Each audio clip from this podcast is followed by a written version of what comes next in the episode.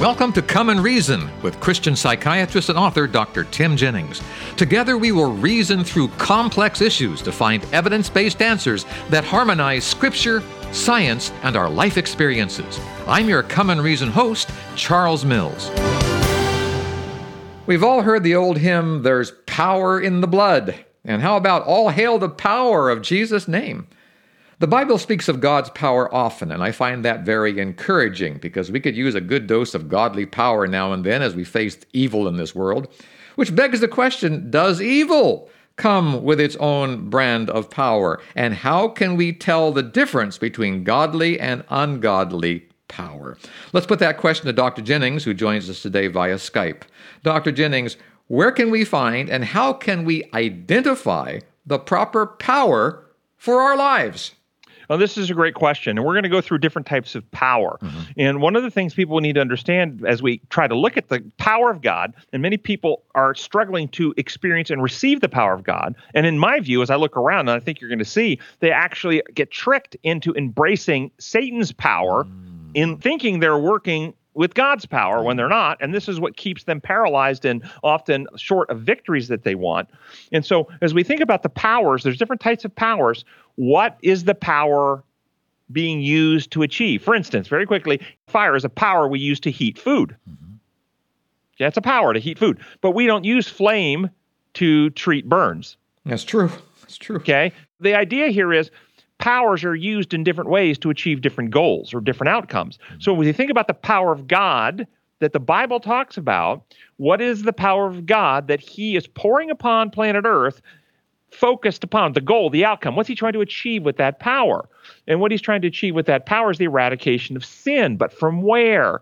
Is he simply wanting to just wipe it out of the universe so he can just destroy all life, all planets, destroy his universe? Well, there's no sin, there's just God. Well, that's clearly not his goal. He wants to destroy sin out of hearts and minds of people while he retains the people and heals and restores them to righteousness. So, another way to say that is he wants to remove sin from hearts and minds while he restores in hearts and minds his methods, principles, his character of love. Yeah. So that means he wants to turn people who are at war with him, who are his enemies, who don't trust him, who may even dislike him. He wants to turn those people into people who love him, trust him, are loyal to him, and are devoted to him. Would we agree? Oh, absolutely. Absolutely. Okay. So now when we understand the goal, turning people who don't trust him, who are afraid of him, who are warring against him, into people who love, trust, loyal, and are faithful to him. That's the goal. Then we can look at the different types of powers and ask, do these powers achieve the goal? Okay? Yep. First type of power, coercive power. It's the power of force, of might, of strength, of threat to intimidate, to inflict punishment for disobedience or for not following along. This is the first type of power to make somebody comply or else. Can God get what he wants? Loyalty, devotion, love, trust by exercising this type of power? No, absolutely not. He cannot get this type of outcome using this type of power. In fact, if you think about any organizations that use this type of power, can they actually get their adherents to be loyal, to stay faithful, to never betray them with this type of power? Or will this type of power break? Yes. And what will break this type of power? A bigger threat a desired inducement of some sort, of bribe, believing a lie, genuine love for something else, the hope of freedom. All of those things will cause somebody who's obeying just because of their being threatened to ultimately betray and disobey the person who's threatening. So coercive power does not achieve God's goal. Christian folks, listen to that. Because how many times in your Christian church are you presented with a God who basically says, Love me, or I'll be forced to torture you mm-hmm. and kill you in hell. I will use coercive power to punish you, but it never heals hearts and minds. So, coercive power is not the power that God uses to win his war. Second power, inducing power. This is the power of bribes, payoffs, promotions, advancements of some kind. It could be the payoff of adoration and praise and popularity. Does this type of power achieve the goals of winning people to love, trust, and loyalty if God pays us well? Nope. And if somebody is being loyal to somebody because they're getting good pay, and we see that in the human systems, people will, oh, he pays me well. But does that achieve loyalty that cannot be broken, trustworthiness that is unshakable? Or will people who follow along only for how much they get paid, will they eventually betray? And what will cause that betrayal? Getting paid more. Getting paid more, a serious threat to their life, Yeah. believing a lie, coming to genuinely love someone more than what they're getting paid. Mm-hmm. Now, the movie, if you remember the old movie Godfather, the Godfather used these two methods Yes, yes. a deal you can't refuse. Mm-hmm. Take the payoff, but if you mm-hmm. don't take the payoff, we'll kill you. And sadly, many people present our Heavenly Father functioning no different than the Godfather, but He's our Father God, not the Godfather. wow. Wow. So those first two don't work. Third power, deceiving power. This is another type of power, the power of lies, the power of deception. And this type of power is actually more potent than inducing power and coercive power. Adherents who truly believe the lie will not be swayed by threats or bribes. Think about cult members or people who join various terrorist groups and will put bombs on themselves. They believe the lie and they become very devoted.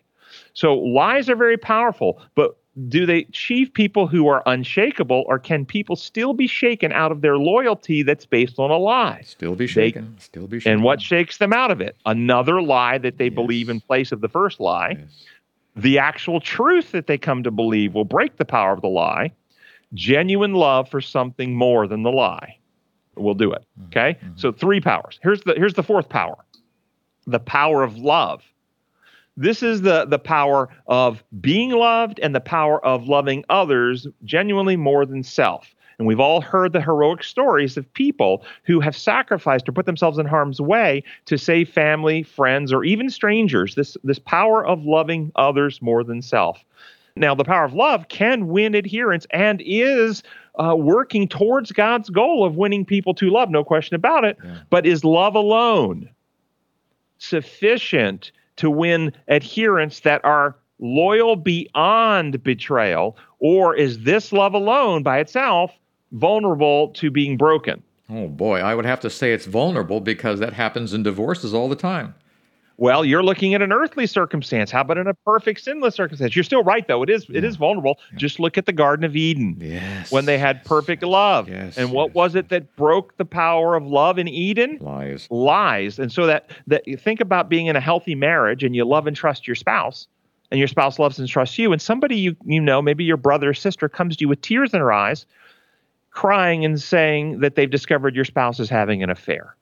But they're lying. Mm. You don't know they're lying, though. Your spouse is faithful and, and loyal. If you believe the lie, though, will something inside of you change? Definitely. So lies believed will break the circle of love and trust, and broken love and trust results in fear. I'm afraid you're going to hurt me. You're going to betray me. You're going to bring me disease and selfishness. I got to watch out for myself now, which leads us to act in self-interest rather than other interest. And that's what happened in Eden. Lies were believed about God. Love and trust was broken. Fear and selfishness was, was written into our hearts now, and that is our terminal condition of sin, sinfulness that we've inherited. And so, yes, lies can break the power of love mm. if they're believed. Next, now, which is the fifth power, Yeah. and this is the big one the power of love and truth combined. This is the power that cannot be broken. Right. Truth and love combined results in something impenetrable. This is why the Holy Spirit is known as the Spirit of love and truth. The truth. Okay? At Pentecost, they saw two streams of fire, the streams of truth and love. This is the gospel, which Paul said is the power of God into salvation, the good news, the truth about God, and the power of love that comes from God. See, lies cannot defeat understood and experienced truth. Fear cannot overcome love founded upon truth and written into the heart. So only those who are partakers of the truth and experience the truth of who God is and have his love in their hearts are won back to true friendship with God and are beyond being shaken out of their relationship with God. They're the ones who are the sealed of God. Truth and love. That's why Satan, the father of lies, works so hard to infect Christianity with lie upon lie about God. We believe in God, but we still really don't trust him. We need to have somebody there to protect us from him. Or God is an authoritarian dictator and the source of inflicted pain. All these things undermine our trust in God because they're distortions about him. And the last power is something called restraining power. And restraining power is the power that is used to exercise restraint or restrict or reduce or impede injury by someone else that is not capable of protecting or impeding themselves. Example, a parent restraining a child from running into the street. Mm-hmm. That's restraining power. Mm-hmm. Centers for Disease Control putting out a quarantine to restrain the spread of disease. Mental health professionals forcibly medicating a psychotic person who is going to pluck out their own eyes. Mm-hmm things like this. We restrain, but restraining power, get your mind around this now, does not change the heart or the character. It simply limits the damage that can be done. And so restraining power can include imprisonment, mm-hmm. restraining a criminal from not only injuring others, but further damaging their own soul. Restraining power. Love uses restraining power. God has used restraining power throughout human history and continues to do so. But God cannot overwrite the mind, the individuality, the choices of his children. If he were to do that, he would destroy their identity, their individuality. So he cannot win friends. He cannot win love and trust and devotion by using restraining power. He can only limit and give time for the healing truth and love to work in the heart which is an act of love. I mean, restraining power is an act of love. Right. And so many Christians, though, misunderstand yeah. restraining power with coercive yeah, power. Yeah. And then they want to use the powers of the state to coerce and or inflict punishment and think they're acting godly. You cannot win hearts and minds. And this is what we're having in this country right now a big divide over using physical might and power mm. to try to actually change hearts and minds. You can't do it. You only infect the hearts with more fear and selfishness and cause more violence. You know, as you went through this list, one through four sounds very familiar, and it's in the story of the devil tempting Christ in the wilderness. He used coercive power, inducing power, deceiving power, and what turned out to be a fake love power, didn't he? He used all of those. That's right. Yeah. He did. Yeah. But see, love and truth combined, yes. that is an impenetrable power because right. you see the lie for what it is. You don't want to partake in it. Yeah. And you love others more than self, and you wouldn't want to hurt anybody. Yeah. So when we look at the power, godly versus ungodly, when we have that love and truth combined, and when love restrains for our benefit, maybe not now, but down the road, we're looking at a godly power. Am I right in saying that? That is exactly right. And ultimately, parents who restrain their children yes. who are rebellious, ultimately, as the children grow up, become adults, the parents have to let go. Yeah. And ultimately, in the end, this is what the Bible describes in the end that those who God has been trying with all his loving agencies to put hedges of protection around, restrain them from destroying themselves, in the end, he lets them go if they insist on being apart from him. And when the life giver lets go, they die. Oh, well, Dr. Jennings, this godly versus ungodly power has taught us some very important lessons here because we are sometimes attributing to God powers that he does not use and would rather that we not use too. But you know, we need to look for that love and truth combined and that restraining power for our good now and down the road. That is the power that God brings into the life, and we need to identify that as such. ComeAndReason.com is our website, and there are lots of good resources there for you, listener. Dr. Jennings, as always, thank you so much for sharing with us today. Appreciate it. Always enjoy it, Charles. And listener, until next time, this is Charles Mills along with Dr. Tim Jennings, wishing you God's presence in your life. Goodbye, everyone. Thank you for spending time with us today.